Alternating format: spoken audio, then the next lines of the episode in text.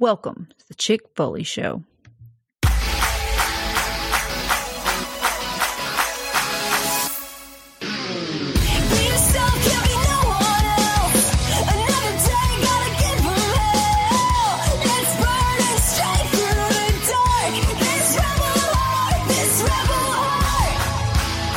Is up, Foley fam? We are back with another jam packed episode of the Chick Foley Show for you guys this week. Going to be discussing all of the fallout from The Rock's uh, kind of electrifying return to the WWE on Friday night and everything else that's happened over the uh, the past seven days. But first, let me introduce the star of the show, Sheena. How you doing?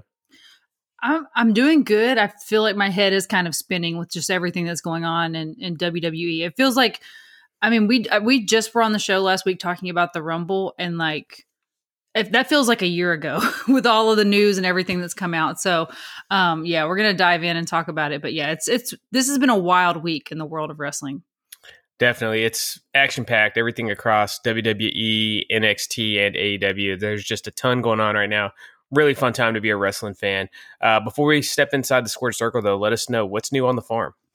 Um, so not a not a whole lot. It's uh, you know, like I said, still kind of a down period, but it's garden planting, so about the same as last week. So nothing nothing new going on. I, am tending to a, a, an under the weather chicken. Got a crop impaction I'm dealing with, so you know. Do you want to just take give us like the the Twitter explanation of what a impacted crop is on a chicken? Yeah, so chickens don't have teeth; they have what's called a crop. It's basically like a little pocket in the in the front of their chest that actually helps to you know grind and digest the food and push it down into their into their stomachs well sometimes if they eat too much or if that that muscle's not working correctly the, the stuff can get stuck in there and um, you know cause a block and cause an impaction so uh, you got to kind of work it out and really try to you know it's it's, it's a long process to, to fix it but you know that's what we do here on the Penny Acre Backyard Farm. Sheena is an absolute expert chicken tender. I will say that. There's been uh, we, have had some of our our flock that you know they aren't quite pets, but they're de- they're not just livestock to us. Also, we definitely got you know some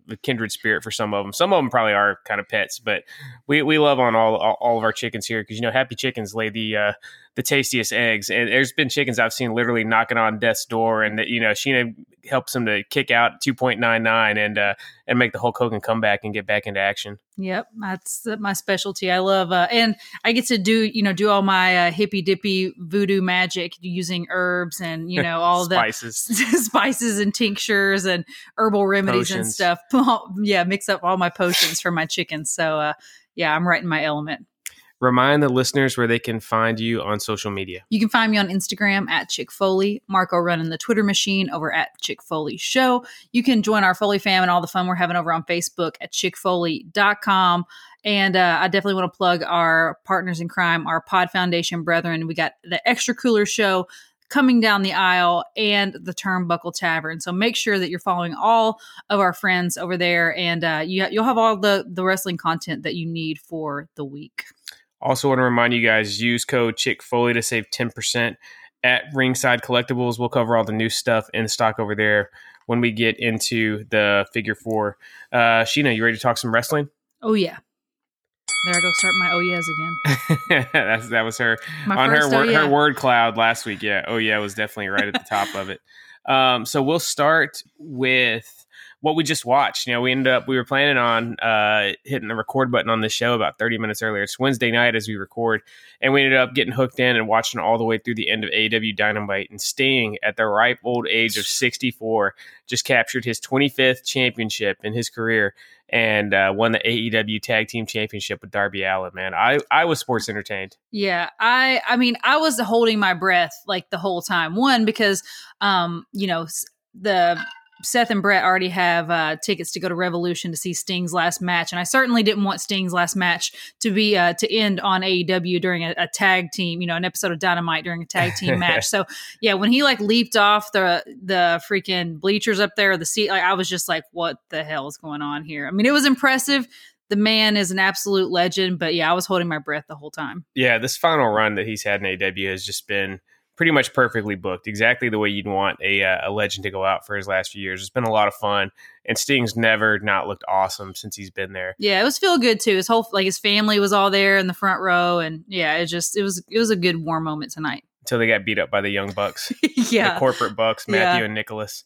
Uh, just quick prediction. You don't got to you don't got to fantasy book it. Just as of right now, uh, you pretty much penciled in. Main event of Revolution is going to be Sting and Darby defending those newly won tag team championships against the Bucks.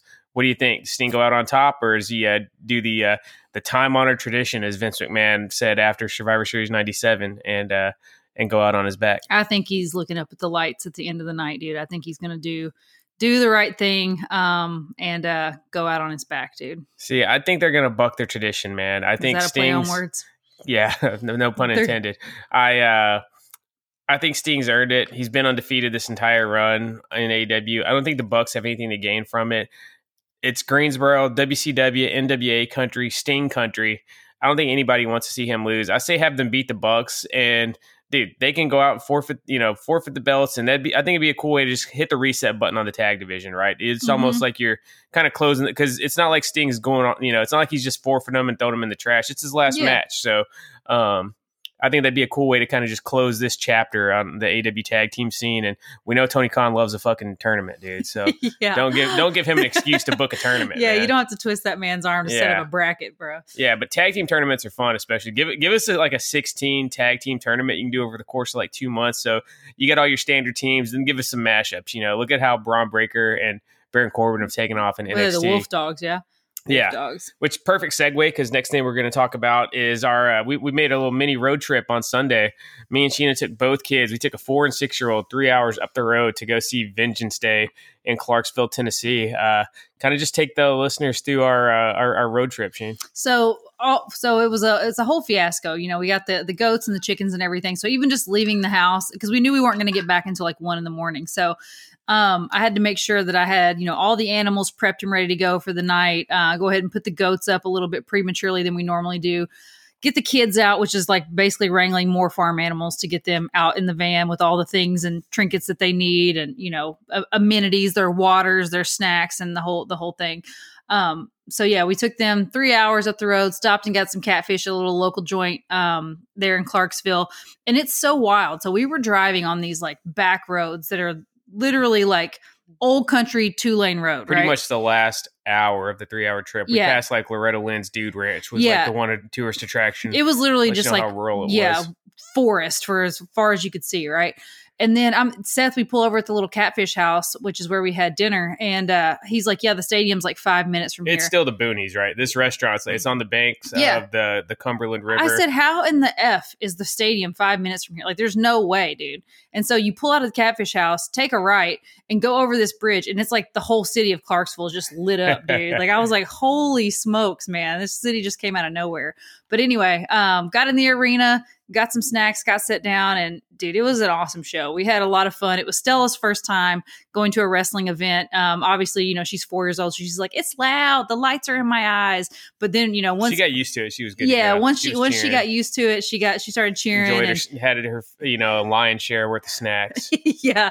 Yeah. So, uh, it, it was a great time. And shout out to F&M Bank Arena also there in Clarksville. If you're ever in the, you know, I know we got a lot of listeners in the, Tennessee, Kentucky area, if there's ever a show or something there you want to go to, awesome staff there. Like concessions were yeah. like smooth, no big lines, and we were in and out of the building. You know, you sometimes you go to these shows and you, show up and it seems like the staff didn't know an event was happening that yeah. night, right? Like it's yeah. a pain in the ass getting in the building. And they all look grumpy, but no, it was really good experience all the way around. And I'm definitely, if there's any other big wrestling shows there, I'm definitely making the trip.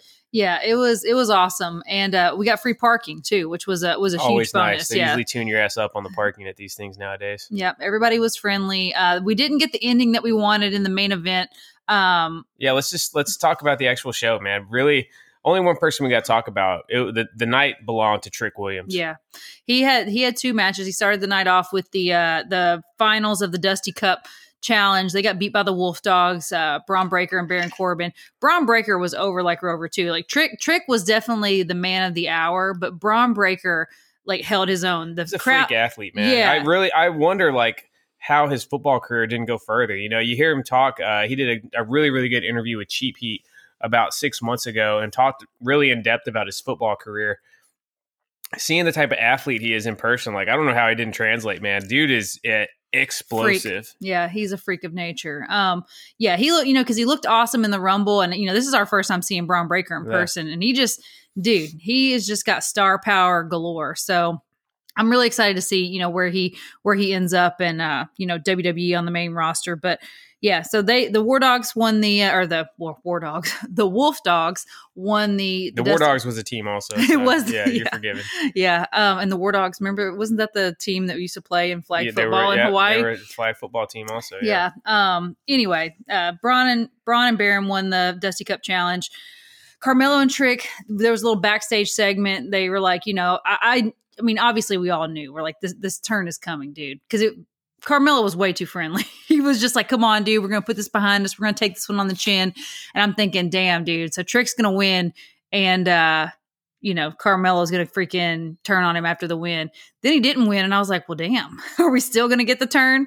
So, so you know, truth be told, tickets had been on sale for a while. We made the call to go to Vengeance Day about three weeks ago, and really it was Trick Williams, man. He kind of sold us on the ticket. This this hot streak he's been on on NXT Weekly TV just felt like something we need to go see in and person. you've been a right? proponent for Trick uh, for Trick for a while. Yeah, dude. we've been hyping Trick for a while, but I feel like he's continued to level up, you know, week after week here recently to the point where I kind of said, you know what, I really think it's important that we catch this guy live while he's on the way up. Uh, mm-hmm. Uh, what do you think, Sheen? Did he live up to the hype for you? Because he definitely did for me. Oh, 100%, man. The guy just looks like a freaking Greek statue. I mean, he's like, you know, built like a brick shit house. Just incredible, dude. And an incredible athlete, dude. For as big as he is, just I don't know, dude. It I was, think it's the you're right. He the, the build the he's got the the main event build, size, look, all that stuff.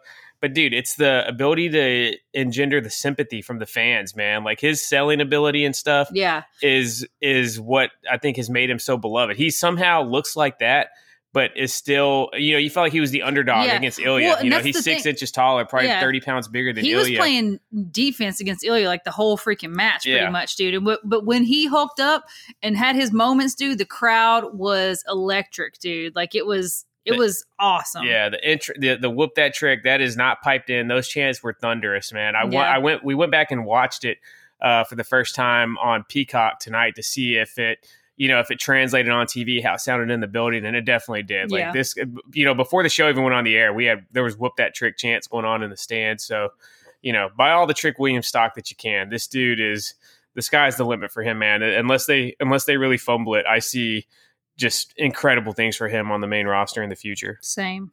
Was there anybody else uh, on the throughout the show that kind of drew your eye? Maybe somebody that you weren't super, uh, you know, excited about that you, you're keeping a closer eye on now after seeing him in person. Definitely Oba Obafemi, dude. I think, yeah. dude, seeing him in person too, you're just like, wow, this guy is absolutely incredible. So just ginormous. Uh, the people were behind Oba too. There was there was huge Oba chance. Big Brock uh, Lesnar vibes I got from him, man. Yeah, like big Brock Lesnar vibes. You know, just the athletic ability combined with the the hulking size. He was awesome. I thought the other guy, uh, you know, the loser on that match, Dragon Lee, he's that was pretty much his swan song mm-hmm. for NXT. I'd imagine. I thought he looked great too. That was my first time seeing Dragon Lee in person. I was really impressed. Yeah. Uh, Roxanne Perez was really over in Clarksville too. Yeah, she, people yeah, loved Roxy. People Big were, Roxy chant. Hey, yeah. we want some Roxy. Hey, we want some Roxy. Yeah, they were they were all for it.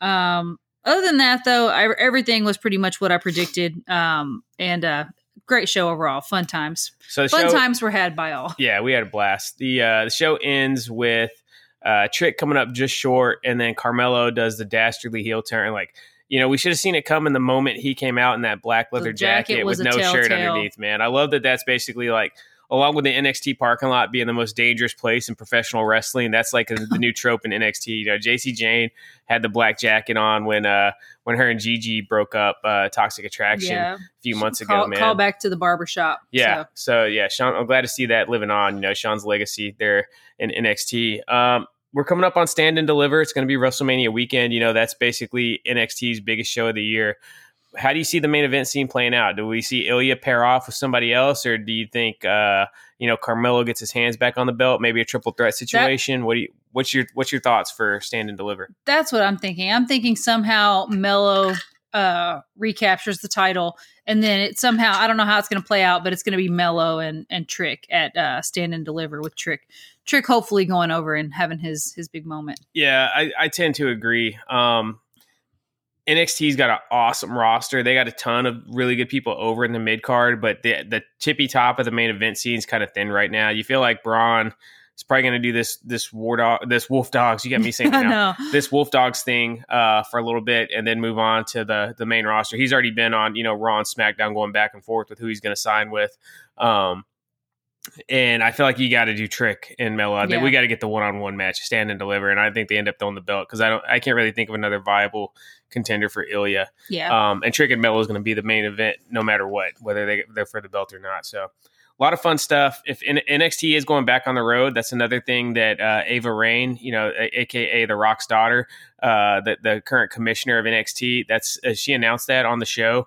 Uh, if it comes to your area, go check it out, man. The, it, it, was a rough go at first with the NXT 2.0, but they have got something really good going with that brand right now, and it's a ton of fun. Yeah, speaking of Ava Raine, do you want to get into the controversy of uh, all the things? Let's do it. We'll get into uh, uh, Cody Gate. Yeah. Uh, yeah. So I'll set the scene, then I'll let you kind of discuss. Sheen. So Friday night, Cody's making his decision. Shockingly, tell you know he cuts the standard promo on Roman. You think we're just paint by numbers to mm-hmm. announce you know Roman Cody part two. Then all of a sudden, out of nowhere, he bizarrely says he's not going to face him at Mania, and you know one of the legends he's been taking counsel with knows Roman well and um, and yeah, that we you know yeah. we smelled what smell? the Rock was cooking. Got the got the stare down, and that was that. Uh, That's all we, we got was yeah, a stare down. What were your thoughts on the execution of that initial moment? So, my knee jerk was like, "Holy crap!" Like I can't believe that we're actually going to get the Rock and Roman because let's be real. I, after all the fallout, obviously, like you know, I feel I I'm I'm with the bandwagon of we want Cody, but I cannot deny the fact that this is the match that like it, Roman Reigns' career has been leading up to this entire time was The Rock versus Roman. So we're getting this dream match, but it's so it's so soured, which is so unfortunate because I feel like if they had just waited another year, that whether this was for the title or not, it would have been one of the biggest things in wrestling. I guess it's the biggest thing in wrestling right now, anyway. But it would have been so much more well received than the way that they've pulled it off now. And the and again with the fallout, it's like snip snap snip snap you know to quote michael scott like i feel like everybody's like it, it is a work it's not a work there you know no he's not fighting cody he is fighting cody we didn't say he wasn't fighting cody he's gonna fight seth and it's just there's so many things in play and so many balls in the air right now that it just feels crazy. I did think, I don't know. I feel like Cody won the Rumble. And I was kind of just pissed off at Cody, like, dude, you fucking won the Rumble. And you're going to come out here and sidestep to the fucking rock. Like, makes no sense. It makes no face, sense. I, uh, you know, you said they need to wait a year. I don't think that they needed to even wait a year. Why don't just have The Rock come out at number 30 and win the Rumble? I feel like exactly. if The Rock wins the Rumble, I feel like people would have accepted it it would have been you know that nice surprise legend return and i think you still would have had some of the you know the the the cody maniacs uh, out there chirping but I don't think it'd be this movement. It I think not, people would accept that we're getting Rock and Roman at Mania this 100%. year. 100%. And this and that is one of the main things that leads me to believe they're like, "Oh, well, we've known that this match was going to take place since, you know, The Rock signed on back, you know, 1st of January."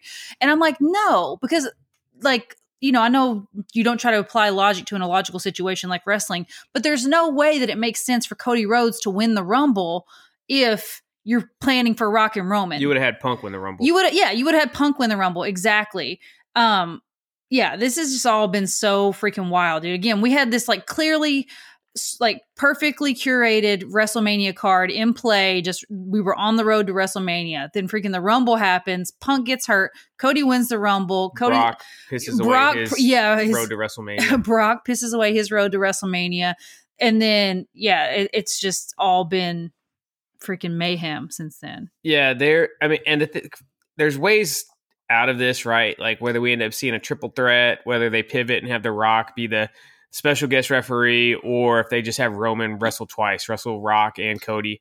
I think that could year. be the announcement on Thursday. Yeah. I think that could be what they're going to say is that there's going to be two matches. But the thing is, there's no clean way out of it because Cody went out of his way to say he's not doing it at WrestleMania. So I mean, it again, you could just Men in Black memory stick it right and have Cody just say he changed his mind, and if if you don't never include it in any of the video montages, it'll just fade away and be just one of those storytelling quirks, which I can forgive. They're going live, you know, twice a week, 52 weeks a year. Yeah. No reruns, no off season. So if you have one just stray out there, I can I can let it slide. But yeah, the, the crazy thing is, man, just to let you know what kind of streak WWE's been on this last two years, dude. Like they're coming out of this smelling like roses, man. One, this has generated a ton of attention away from the Vince thing. I feel like I've heard almost nothing about the whole Vince scandal well, over yeah. the past week. Yeah. Right. So there's that.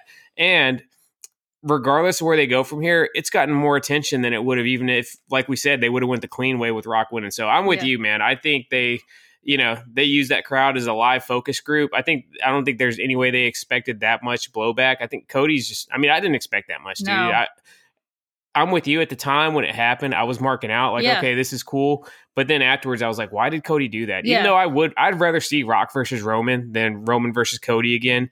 Um, just because, yeah, like you said, the I know I'll probably catch some heat for this, dude. The thing people are really failing to comprehend, man.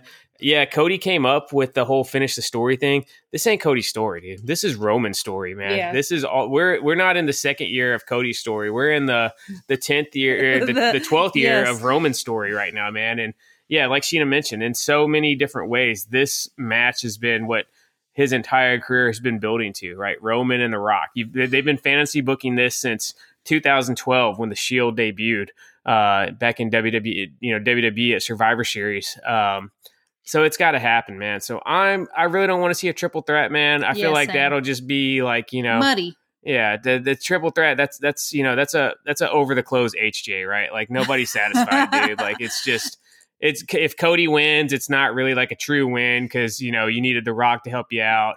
You there's some awesome triple threat matches. No, there's there. good triple threat matches, but I feel like for this situation, yes, this um, situ- yes, for this yeah, particular the, situation, you know, you're not getting the Rock and Roman dream match. You're not getting the true Rock getting. I just feel like yeah. everybody. I feel like that's like the the lose lose compromise, man. Um, we're looking for a win win yeah, win. Rock being special guest referee, that's that's fun. That's cool. I, I I'm with you though. I think the way to do it, Roman Rock night one, and then the winner fights Cody, and they could. I, I will accept whatever explanation they give to why Cody said yeah. that and had the change of heart if that's what we get. Um, yeah, so that's my option A. Option B is Rock special guest ref. And then option C is the triple threat, man. I really don't want to see the triple threat. Yeah, I'm hoping the triple threat doesn't happen either. Like you said, it ruins both of those of the awesome matches that we could have possibly had, dude. Just like I said, muddies them up. So yeah, we've we've said it. You know, you guys heard us say plenty, man. Like let's experiment with this two night WrestleMania format. What better way than having Roman yeah. main event both nights? He's earned it, dude. With this run he's on, like if anybody's ever going to do it, it's going to be Roman. And yeah, I just think it'd be great, man. I still say another reason for all the people that say, you know, Cody's got to finish the story. Dude, he's losing this year, man. Roman's still leaving Mania with the belt, so that's well, another reason I've pivot. considered that too. I thought I, I considered that the, one of the reasons why they pivoted. My first was they're doing this to try to just like create headlines to get the get the smoke away from the whole Vince Brock situation, right? And then I started to think situation, yeah, the situation. Uh, then I started to think what you said, dude. It's just like, dude, they can't let they can't let uh, Roman go over Cody again because he's got to finish the story. So like they got to, but they also have to keep Roman going to erase Hulk from the books. You know what I mean? So. You know what would be a beautiful if they do the guest referee spot? Imagine Cody's right about to win it, and The Rock turns on Cody. Oh my God. Rock God. goes heel, put the family first. Then you could do Rock versus Cody sometime. I don't know, man. I'm telling you, I still think Roman wins, man. I think he's too close to Hogan, dude. They can put him over. If they if they put him over Hogan, I'll that's when I'll start to believe that he's going to lose, man. But until then, I'm still picking Roman by hook or by crook, probably by crook, to leave WrestleMania with the belts once again. Every every day that goes by, I I I have that quote running through my mind. We didn't come this far just yeah. to come this far. Shout out to the OG Fig Kid, yeah. man. And here's the thing, dude. Once they get past Hogan, man, freaking Bruno's in sight, man. It's a long ways away, but there will be there there will be more in the rear view than in the uh, in in the in front of them in the windshield. At that point, you know, they're over halfway there. Yeah. Um, and they have another title. You know, yeah, so they, they got they, another title. Yeah. And the, the other thing is, if you know, if he doesn't fight Rock, if he fights Rock this year, he can fight Cody next year. That gets you a whole other year out of it. So I don't know. It's interesting.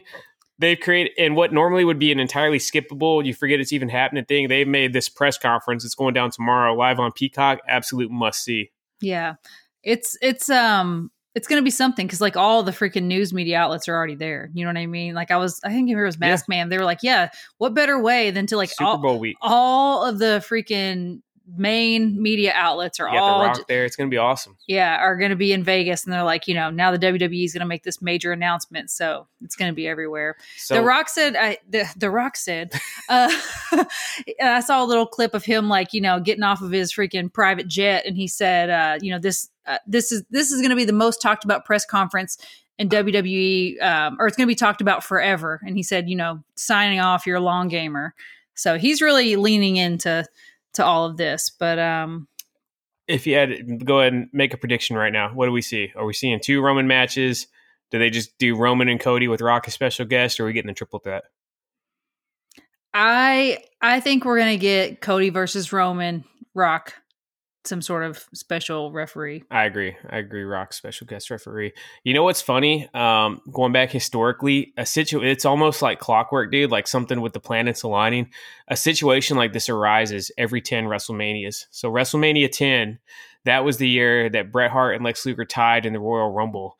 Um, you know, if it would have happened three years later, they probably just have a triple threat match uh, in the main event. But triple threats weren't really a thing in the WWF universe at that time, so that's why they did the you know Lex mm-hmm. and Yoko fought in the middle of the show, and then the winner was fighting Bret in the main event. WrestleMania 20, uh, Chris Benoit wins the Royal Rumble, and before when he goes to sign the contract, Shawn Michaels sweet chin music's him and signs the contract and you know signs his name on Chris Benoit's line, which in you know wrestling that's totally yeah. legal. You yeah, just sign the totally. contract, you get it. Yeah, so no notary needed. A, so we get a triple threat at WrestleMania 20 with uh, Triple H, Chris Benoit, and HBK.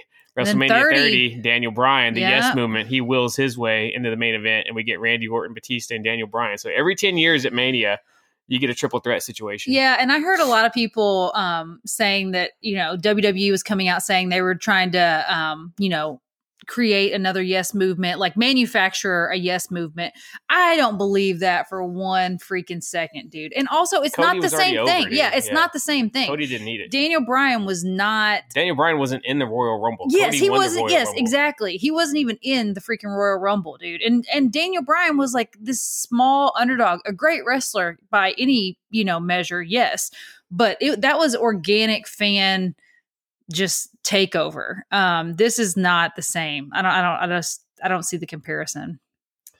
But uh, you agree we're going to be watching that press conference tomorrow when otherwise we probably would have forgot it's on. yeah. Yeah, it's going to be fun. So we'll see what happens. Either way, we definitely have some intrigue on the road to WrestleMania, which is always good. Um, all right, that's let's get into the beverage break.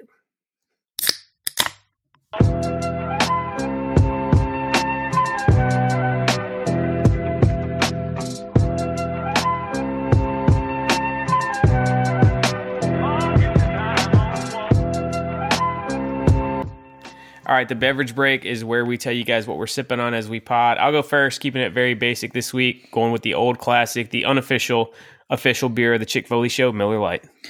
I am keeping it pretty much the same as last week. I am drinking a Simply Limeade. I'm doing the cherry limeade. Um, this honestly, for a canned drink, cherry is really hard to pull off in a, in a kind of a fake artificial flavor situation. Um, it can be really medicine um, medicinal medicinal. It can be very medicinal. We'll, we'll, bust out the, the dictionary for him. yeah, it can be very medicinal. Um, but this tastes like legit, like a Sonic cherry limeade. So you th- you toss a maraschino on here, dude, you have yourself a boozy Sonic drink. So yeah, the uh, the simply spiked limeades they haven't quite made their way into the Krogers and WalMarts of the world yet. So you're probably gonna have to go to your local uh, bottle shop or whatever to find them. But they're definitely good, man. I think mm-hmm. the Peach aids, the peach ones didn't quite make the cut, but they were good, the, but they're uh, just they were a little too heavy on the sweetness, little too sweet, a little too sweet. But the uh, yeah, the simply spiked lemonade, simply spiked limeade, those are some excellent beer alternatives to actually, uh, catch a buzz. Yeah, I actually think I'm liking the limeades a skosh over the uh, the lemonades. They're, they're, a little less sweet, a little a more little tart. Le- yeah, a little more tart, a little less sweet. Exactly. Yeah. All right. Uh, let's get into figure four.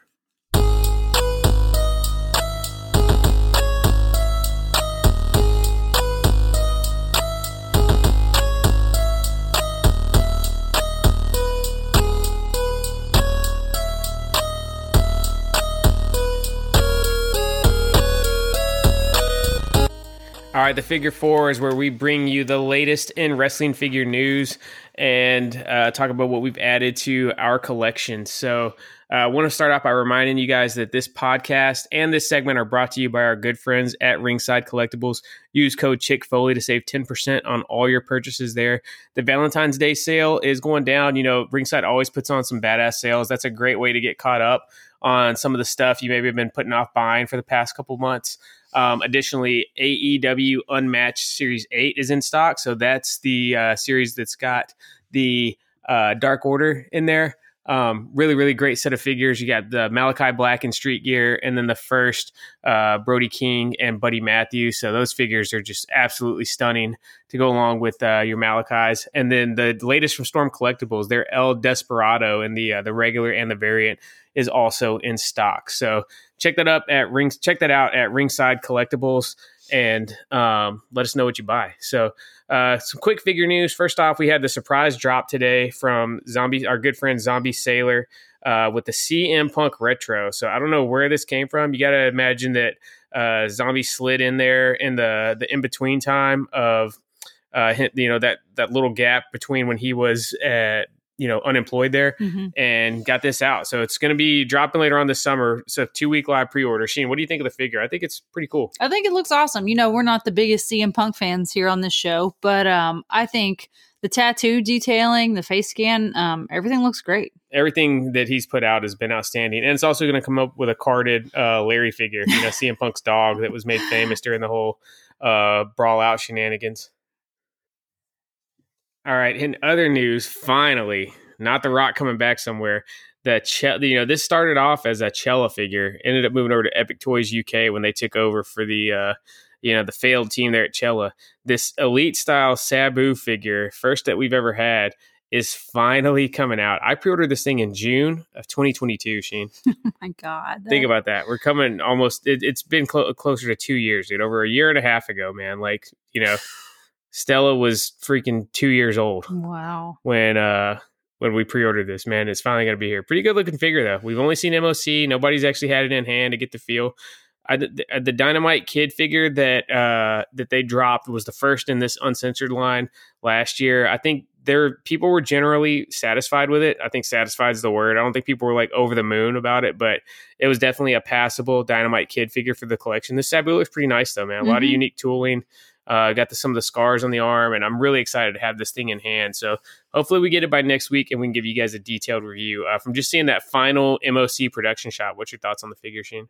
I think it looks good. I mean, the I don't know the fact that you ordered it so long ago. You feel like you know. I, mean, I feel like Sabu be, should be bringing this to my house. yeah, it better it be amazing with the time that it took to create this thing. But um, yeah, I can't wait to get it and bust it out and talk about it next week on the show. All right, and then a last piece of news. This came out today. Very, very uh, fun release. The the next micro brawler is going to be Honest Abe Lincoln. So for those that don't know, Abraham Lincoln was an accomplished uh, catch as catch can grappler, like a shoot wrestler back in his days coming up.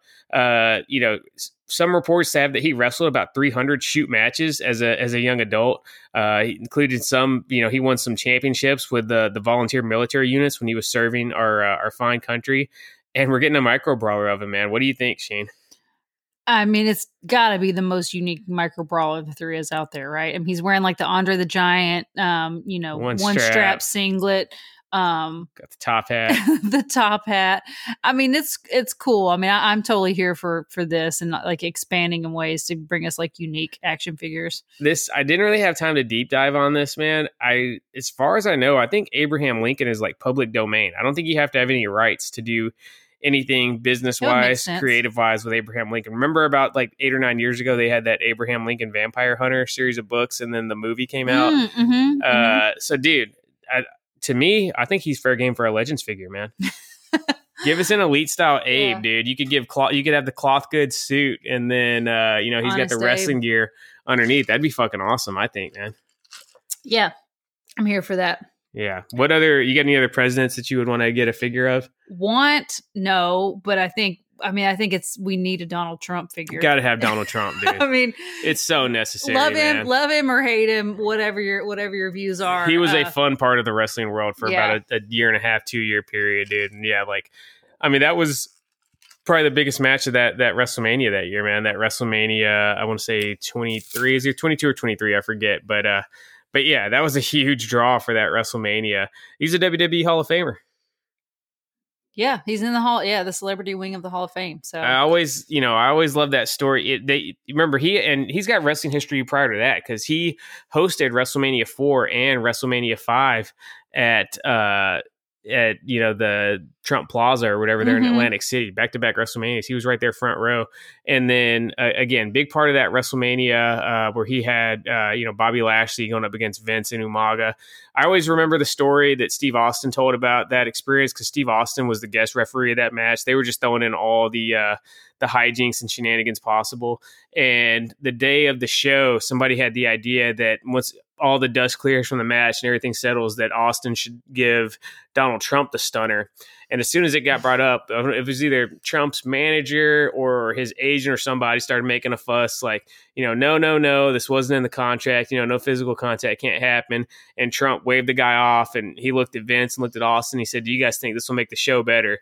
And they said, Yeah. And he said, All right, let's do let's it. Do and it. he proceeded to take the worst Stone Cold Stunner in the, the history of professional wrestling. Yeah, so, pretty, pretty horrible. Yeah. But yeah, dude, I, I can't imagine the, the, the firestorm it would cause if they dropped it. I feel like it almost have to be like a Mattel Creations thing, right? I don't even think you'd even put that on the shelves at retail just because yeah. she's such a polarizing figure. But I think it would do massive numbers, man. I know, you know, uh Tyrus. You say what you want. There's a lot of there's a lot of magas out there, dude. Yeah. So like, dude, I think it'd be like the Bad Bunny, where like people who don't even watch wrestling, like they would go get a Donald Trump action figure. You know what I mean? So we already saw something similar on a much a much smaller scale. So you know, Tyrus, formerly known as Brodus Clay he has somehow uh, you know worked his way into having a like a consultant role on Fox News on some of their shows. He'll come on and and speak and give his opinion and stuff. And while he was NWA champ, the the Major Bros they had him in their their Major Bendy's line, and he sold through the roof, man. Like he was their biggest selling figure they ever had, and it was funny because, like you said, it was a lot of non figure fans mm-hmm. buying it, and so they said that they actually fielded a lot of like you know confused, angry emails when people didn't understand that like you know it's a pre order model, so you're buying this oh, thing yeah. and it's not shipping for six weeks, and you know it's just a lot of people who this is probably the first ever action figure they bought purchased. as an adult um, trying to get this thing. So yeah, I, I, think Trump would be a huge businessman. Maybe, maybe Mattel probably needs to have like a down quarter in the stocks before they they uh, yeah, uh, they pull break out the Trump. But, you know, it's definitely come up in conversation before. For um, sure. All right, so let's talk to you some figure review. So first off, the some of the stuff we added to the collection this week. Uh, picked up the OSFTM Sting MOC from Series Three. This is one that's got the the entrance jacket on, um, similar to that Galoob. And then we also, speaking of Major Pod, we finally took the plunge and are all in on the big rubber guys, man. We'd been on the fence about it. I know at some point I'm going to go back and put together probably a rough LJN collection. I'm definitely not getting, definitely not going MOC just because, you know, I'm not made of money. And um, probably not even going like super minty just because it's yeah. just so cost prohibitive. And, you know, the LJNs I had, it's more, more, nostalgia based than anything. I'm not getting these things to resell them. And the LJNs I has a, had as a kid, they were beat up and played with. So as long as they're not, you know, straight up like dog toys, I'm cool with just adding like a roughed out LJN collection at some point. And these what things, are your, what are your thoughts on repaints? Like, t- you know, like I'm cool with it, man. I, am totally cool with that. You know, we got Zorro Mendez, the LJN Whisperer. I, we've already been in contact with him to get that lined up because you know some of the there may be some that we end up getting the repaint treatment on. Yeah. I, I, have no no qualms with it, especially if you're never going to resell it and try to pass it off as authentic. Yeah. Um, but yeah, the big rubber guys are great. What what do you think seeing those coming in in the mail this week, Sheen? I thought they were cool. I you know LJNs. I wasn't you know LJNs were before my time, but like every batch of wrestling figures you had, there was always a few LJNs thrown in somewhere, right? Um, but I I still love the LJNs. Like I just I mean they have no articulation, but dude, they're just iconic. I just love the way they it's feel. really nice sculpts too, man. Yeah, and uh, especially for freaking the eighties. I just go back I mean? to like, like, like the Greg the Hammer Valentine. That one looks really really good. The Iron Sheik looks really, really good. I mean, there are some that don't look that much like the actual person, but some of those sculpts were really, mm-hmm. really great on the LJNs. Yeah, I'm, I'm here for it. They're they take up a lot of space though. That's a lot Big, of real estate. Yeah. yeah, they're heavy. I think that's one of the big reasons why we've never seen before now we've never really seen anybody nail it. There's been a few different attempts to kind of revive it that style yeah. figure, but it's never been exactly the same because yeah, those were some hefty figures, man. Mm-hmm. All right, the other thing we wanted to review, we got it right here in front of Sheena to get her live thoughts. The latest Mattel Retro four pack. Shout out to Mattel being the quickest in the game on the shipping. Like I feel like I had shipping notice on this about 20 minutes after we ordered it, and uh, made it in about two days later. So this is a WrestleMania one inspired pack of retros. We got Hulk Hogan in the tank top, Big John yeah. Studd. Wendi Richter, really the most historically significant one. This is the first Mattel or Hasbro female figure in the line, and Muhammad Ali is the ref. So, kind of just give us uh, your your thoughts on this set, Shane. Yeah, the Wendi Richter is really cool, dude. I'm I'm looking forward to seeing more women in the line. Um, but yeah, they got Hulk, Big John Studd. The Muhammad Ali is cool too. I don't know. I don't know where Mattel got the demand signal that people were dying for these Muhammad Ali ref figures, man. Like, yes. I get it, dude. Like, you know, he was the special guest enforcer at WrestleMania 1. But, I thought that the boxing figure they dropped last year at San Diego, San Diego Comic Con was really, really cool. Yeah. But I could do without the, you know, they're I, making him in every form. Dude, yeah. You know? Yeah. We had a basic that ended up getting canceled um, had the Ultimate Edition, and now this. Dude, I know I'm a hardcore fan, so I'm probably in the minority saying this. I would have rather had Pat Patterson in the ref suit. So Muhammad Ali was the outside enforcer, a la Mike Tyson at WrestleMania 14. Pat Patterson was the actual ref for the match at WrestleMania yeah. 1. Give me Pat in retro form in the call. ref shirt. I'd be all over that, man. Yeah. I think, I mean, Wendi Richter wins the set for me, um, but everything else looks great. Very, very cool. All right. Uh, let's get to random merch of the week.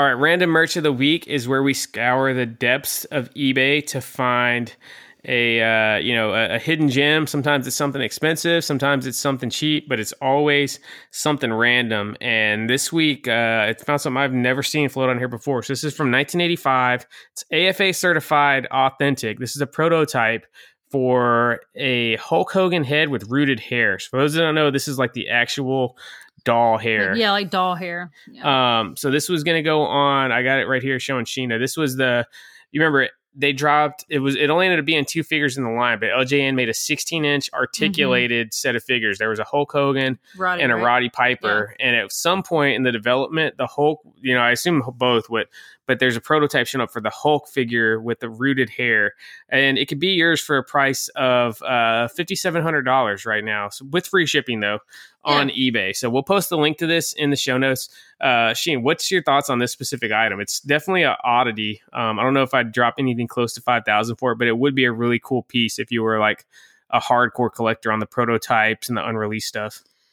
Yeah, it's neat. It's a little bit creepy. Obviously, you know, it's the prototype. It's unpainted face it's unpainted makes it look that much creepy. Yeah. And just, there's nothing else to it. It's just this disembodied. Yeah. It looks like a shrunken head from like yes, a voodoo. hundred percent. There's no headband. There's no color. It's just like blonde rooted hair on this uh on this prototype head. But um, I mean, would you have preferred the sculpted hair, or would you prefer? I like this, sculpted like, hair, man. I don't. What What are you? What's your take? rooted hair has some, never really been a thing on. It's horrible. Uh, as someone who grew up with like Barbie dolls and baby dolls and things like that, um, it's the hair is just always a mess, dude. It always gets tangled. It never can't really brush it. You can't really brush it. Um, it's just one more thing to get messed up. So it never lays how you want it to lay. Um, so yeah, I'm I'm all for sculpted hair on figures. I think the only one that's ever really worked on is uh, Hasbro Doink.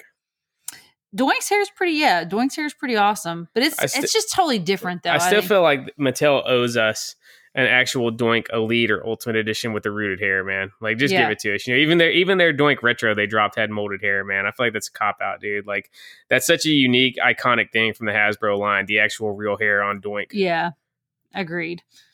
All right, so yeah, we'll put the link to this Hogan item in the show notes if you want to check it out yourself. Unless somebody snaps it up in the next, uh, you know, twelve hours between the time we record and this drops. Uh, Sheen, do we got listener mail? Oh yeah.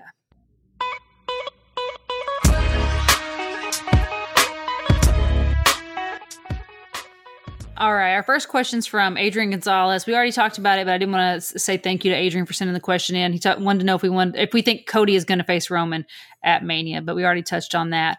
Uh, Martin Mandela Moro wants to know Have you heard of the Before the Bell podcast?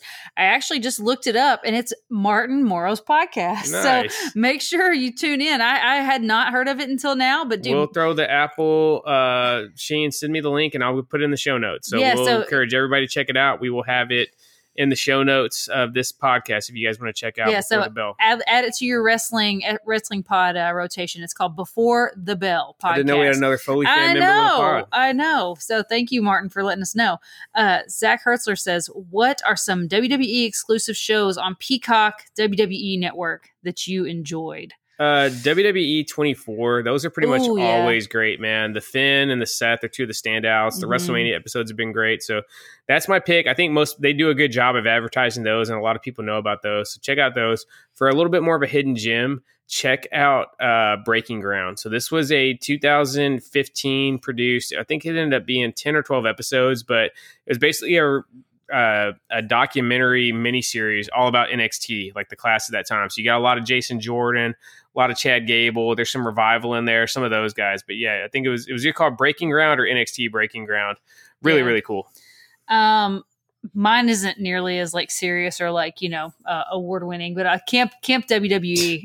There were some was, laughs to be had. Was was fun. Um, and then what was was it? Camp? It wasn't Camp WWE. What was the show where they they would use those same like cartoon characters? Story time. Story time. Yeah. Um, yeah, and didn't Edge and Christian have a show on? Yeah, uh, Edge and Christian uh, show to that totally reeks of awesomeness. Yes, and then they had a punked version of uh, WWE where it was like, um, what was they, that called? I forget what it was called, but yeah, they had a punked one. There's a lot of shows, man. In the yeah. early the early network era, there was so much original content on there. Yeah, it was great, dude. Again, RIP to the network because it's it's officially going away now with Netflix. So yeah, yeah the net the uh the network is gone. Um, Tony Barker with Wendi Richter retro hitting the street. She's become the first female retro other than the Chyna in the ringside exclusive DX pack. What other women would you like to see in the line, and would a woman four pack be a viable option? I think a women four pack would be a viable option. People who love retros, I think they're going to get whatever's put out there. They're kind of like the same, in the same vein of like micro brawler collectors, right? Like they're going to yeah, I mean, I don't know. I'm skeptical if it could work. Like, there's way, no way to say this without sounding sexist, but it's just facts, dude a lot of female figures end up being peg warmers. It's just the case, man. There's just a smaller demand signal for that. I know our buddy Aaron Robert, you know, at uh, Lumber Jillville is probably you know punching the air right now hearing me say this, but it's just facts, man. Um, so I don't know if the whole four pack could work, but there's a ton of ladies I'd it, love to see. Yeah, I don't think it could be like a shelf series where like they or a retail series. Retail I think creations would, maybe do a slower, smaller production run, a ringside yeah. exclusive, or like a like you said, a Mattel Creations. Like we could do a four horsewomen pack or something like Four that. Four Horsewomen would be cool. That, that would be nice. You know, aside from the fact that Sasha Banks is now signed to AEW, but yeah. yeah. in theory that could work.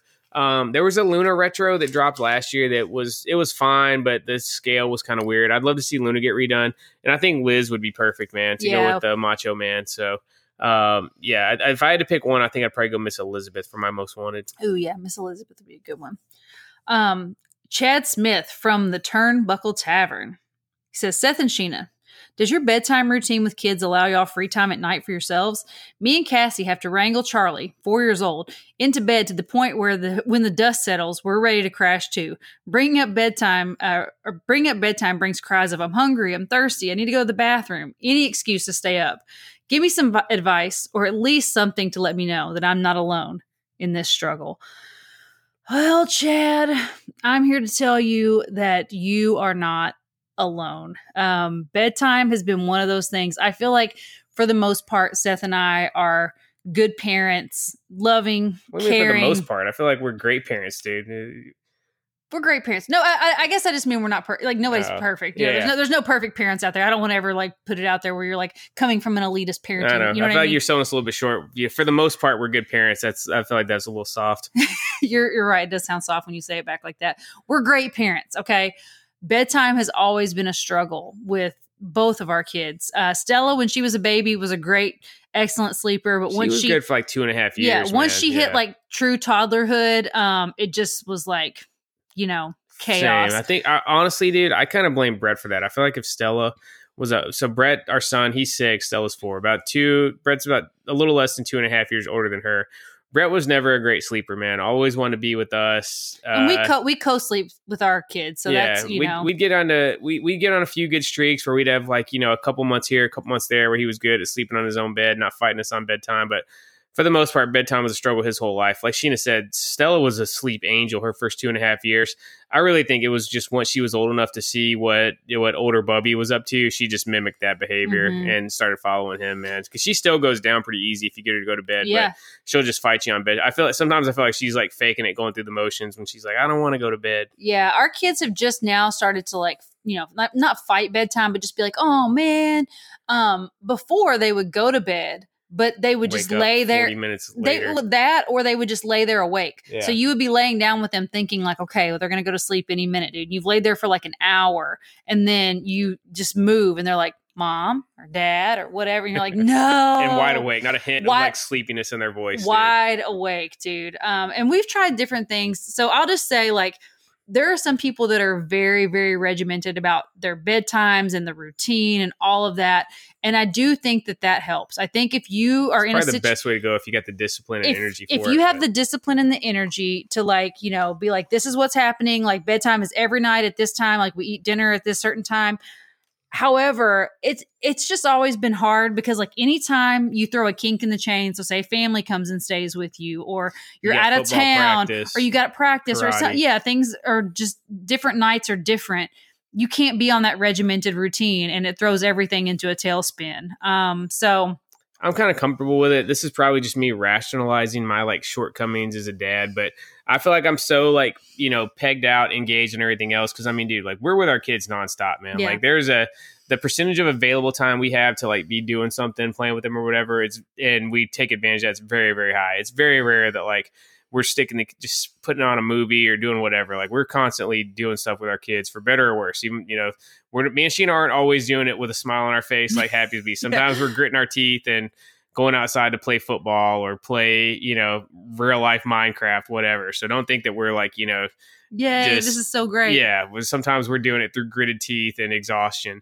Um, but I kind of just we're, like I said, we do a, such a you know a good job on that that I kind of just give myself a pass on sometimes on bedtime, just being like, yeah, screw and it. Like we'll tell Brett, just go lay in our bed because it's dude, it's what are you really fighting it for? You know, yeah. like.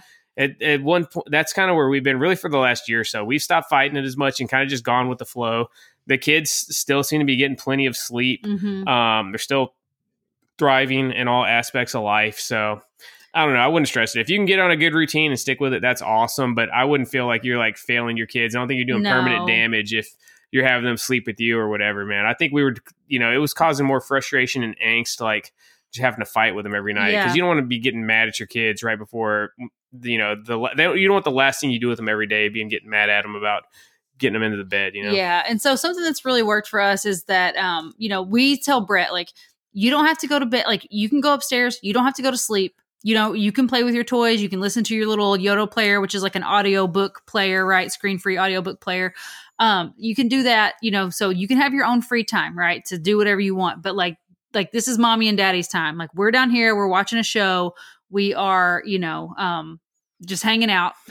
and so like this is our time you stay up there you don't have to go to sleep and i you know sometimes he'll he'll stay up there for an hour or so and then you know by that time i'm ready to go to bed anyway so he'll come down and get in bed with us but um you know it does give us that time so yeah we don't get yeah I, i'm exhausted at the end of the day too you know but it's just tough, man. When they're tough. when they're when they're little, they're at an age now that they're old enough that we can be a little bit more loose and it's not like doing any kind of crazy damage. When they're little, you know, I, I think you're kind of just coming out of that with her being four years old, man. When they're littler, it's more important to have that routine. And yeah, dude, you just you really got to freaking rally. It's like you know in wrestling when you're getting ready for the big comeback, you really got to rally for bed and bat time at the end of the night. Yeah, so you're not alone, Chad.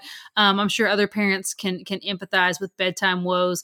I always try to make myself, you know, just remind myself that this is this is a phase one day I will look back on this with rose colored glasses and I will be so sad. Like one day my kids are going to go to their room and sleep by themselves all night. They're not even going to want to like talk to me at the end of the night. And so I'm going to try to just remind myself to savor this time in life and, uh, you know, really just soak it up, even on the days that I'm just like, just totally spent mentally, emotionally, physically, all the things. So, uh, you know, great question. Yeah. love that. We, we always appreciate the life based questions. It's not, it can't be wrestling all the time. Yeah.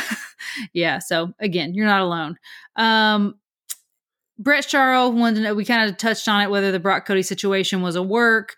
Um, and then he also says, you hit the nail on the head with uh with Punk the situation in the last pod. Uh, he thinks that he should just be like a, a special attraction like Brock, Taker, or Edge.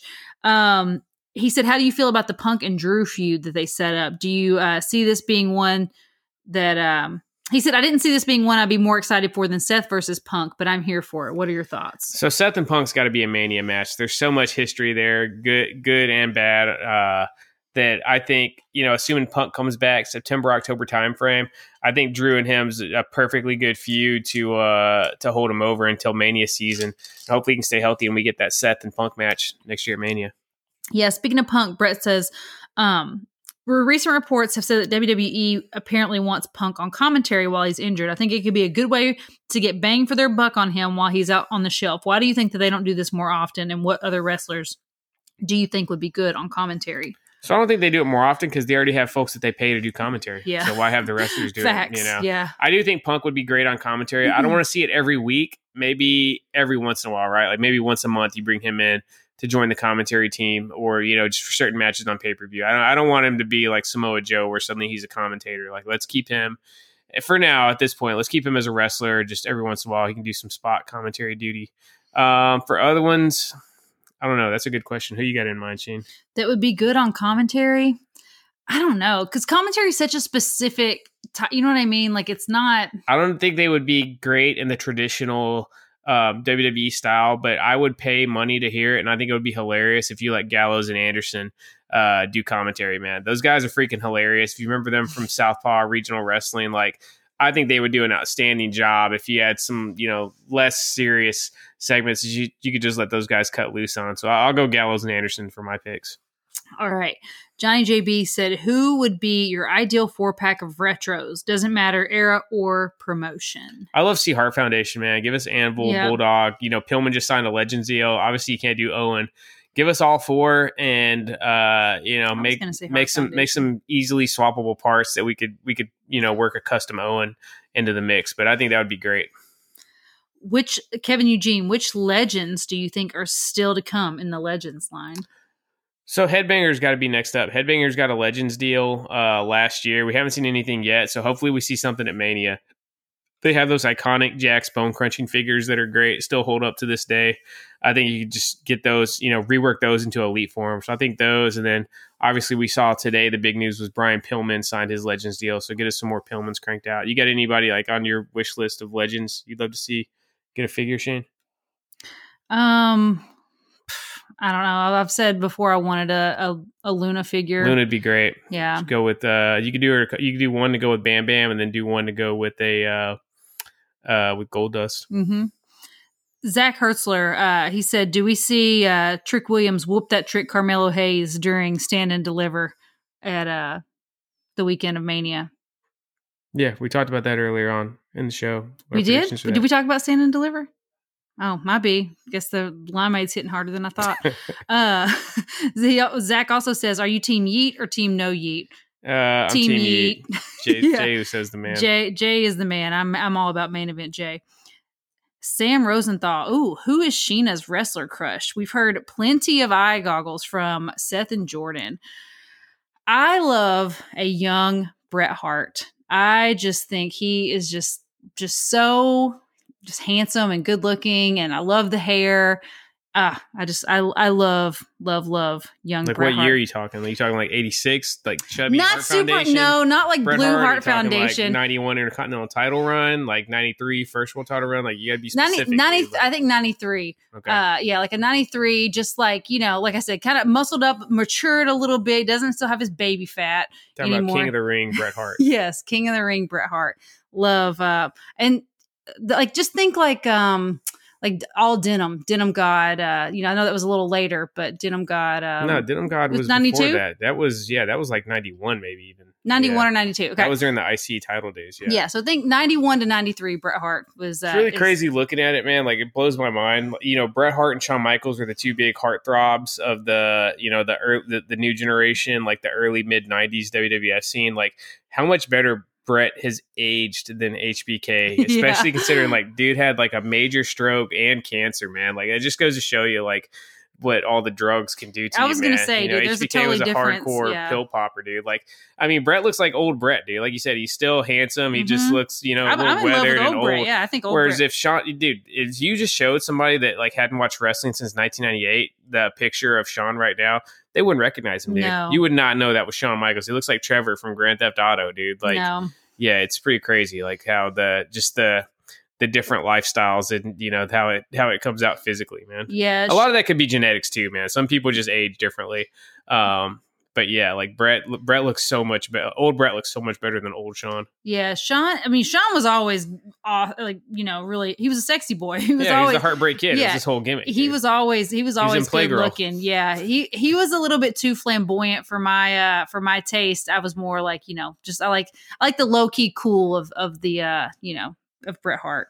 Um, Brett Sharrow, what's your earliest memory of pro wrestling? Mine actually started started out with figures. I was gifted a huge Titantron Live collection from a neighbor who grew out of them, and I got a stage ring and a bunch of figures. Rock and Stone Cold were my favorites, and that's what made me check out wrestling. So for me, I'm sure it was on in the background or something before that, or you know, I had some figures I was playing around with. The the oldest, like most faint, like early memory I have of wrestling is watching a VHS from the night after WrestleMania five. So it was like I think my you know because my parents were low key wrestling fans. They weren't anything at the level I was, but I I I guess they had gotten the pay per view for WrestleMania five and taped it, and the next day watched it. I remember I, I like in my mind I had the funniest the fuzziest memory of uh of seeing that Hulk Hogan and Randy Macho Man Savage main event. I think I would have been about four and a half years old. Wow. As uh as that match was, you know, when that happened, you know, March or April of 89, whenever it was. So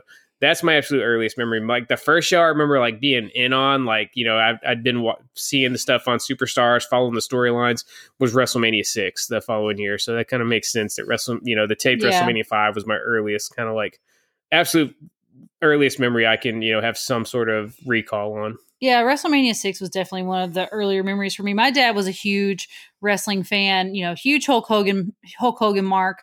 Um, he had like every WWF magazine. So he had like back then little like magazine racks that you could like, you know, set your magazines up on your nightstand and he had like all the WWF magazines. Um, and I used to look through those and I think th- that's my earliest um, you know, memories of your wrestling. dad i'd be willing to bet your dad didn't have the wwf magazines i'm pretty sure he probably had the Apter mags like pro wrestling illustrated the wrestler stuff like that like your dad strikes me as more of an Apter mag guy than a wwf mag guy i had no they were they were wwf mags dude. they were the official wwf yeah. magazine uh, now I'm gonna have to ask him. No, I don't think so, dude. I'm pretty. I'm sure you're dead. Like there were way more Apter mags. WWF magazine was one thing that came out once a month, whereas you had Apter mags. You had Ringside, you had Pro Wrestling Illustrated, you had the Wrestler. Like there was always four or five of them on the newsstands at yeah. any given time. Um, and your dad's from the south, dude. The Apter mags were huge in the south. Like I'm with that, I have zero knowledge of it, and yet I'm extremely confident your dad was an Apter mag guy. He may still have them. Yeah, I need to go check his. Uh, yeah, his, I had uh, milk storage. crates full, man. I had yeah. milk crate because like my grandma would get them for me at yard sales and stuff. Like, I mean, I I know I, I had at least four or five big milk crates full uh, just a mix of WWF magazines, all the Apter mags, and like I would constantly go back and look at those things. Like I, I wish I would have got rid of them. It'd be so much fun to go back and look at those. I know the couple the couple of old magazines that we've sourced, you know, randomly throughout the years. Brett loves going and looking through those. Dude. He loves finding the old video game, the ads, old video dude. game those ads, super creative print ads that the video games would have. He, he yeah. just eats those up, man. Yeah, it just goes to show you how good the marketing was even back then, dude. I mean, it still it still captivates yeah. Brett in in 2023. Remember how much he wanted to destroy all humans? He was looking at that WCW magazine yes. from like it was like a it wasn't a WCW magazine. It was a Bret Hart retrospective yeah. from like 2006, and there was an ad for the PlayStation 2 version of Destroy All Humans. He would he not let it go. He was like, "Dude, I need to play this game. How do I get Destroy All Humans?" Then they came out with he got Destroy All Humans. Yeah, they, a, they had a re-release on yeah, Switch. so yeah, we got him the Switch. bless you, the the Switch version. Um, Richard says, let's talk about this freaking tag match. It's going to be a banger on SmackDown Friday. DIY versus the Bruiserweight and Mustache Mountain uh, big strong boy. They need to just have a main event, man. Have a main event. I know it's it, there's a these guys haven't fully captured the imaginations of the WWE main roster fans yet. I think they need to have a main event. Give them guys 20 minutes to go tear the house down. It, it could totally be match of the year, man. Pete Dunne, Tyler Bate, Tommaso Ciampa, and Johnny Gargano. You're talking four of the absolute best wrestlers in the entire world. And I think all four of them will be as over as over gets by the end of it if you just let them go out and have a 2018 black and gold NXT style match.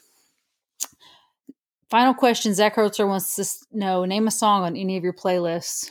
Uh, I'll throw out Justin Timberlake's new single "Selfish." I really been digging it. I'm kind of uh, I didn't really love his last album, "Man of the Woods." It was uh, I wouldn't straight, call it a straight up brick, but it was definitely a big letdown from uh, his usual stuff. But I really enjoyed his uh, his new single. Yeah, it was good. I it, uh, Justin Timberlake's received a lot of uh, you know negative press lately, so I thought I thought it was good. I thought it was a good way to come back out.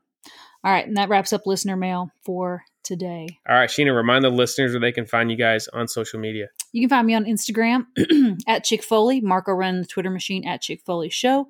Join all the fun with all of our Foley fam over on Facebook at chickfoley.com. All right, and reminder: use code Chick Foley to save ten percent at Ringside Collectibles. Sheena, hit us with some closing thoughts, and we'll get out of here for this week. Make sure you set your alarms for Thursday. It's going to be the biggest uh, press conference ever in WWE. It'll be this evening as you listen to it. It's Wednesday ah, night right now. Facts. So Sheena just completely, you know, time's a flat circle for her. What did I so. what did I say at the beginning of the show? I said I feel like I'm in like a time warp, dude. Like everything like has been askew since the freaking Rumble. So as yeah, if you're listening to this for right after release, make sure you for, uh, don't forget to watch the press conference on Peacock. Thanks, guys.